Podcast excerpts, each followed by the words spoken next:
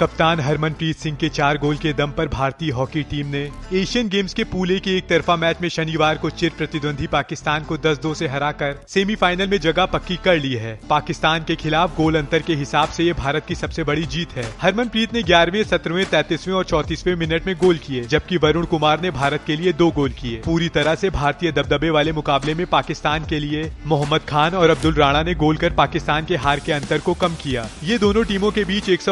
match था था और आठ गोल के अंतर से मिली जीत भारत पाकिस्तान हॉकी के इतिहास में अब तक की सबसे बड़ी जीत है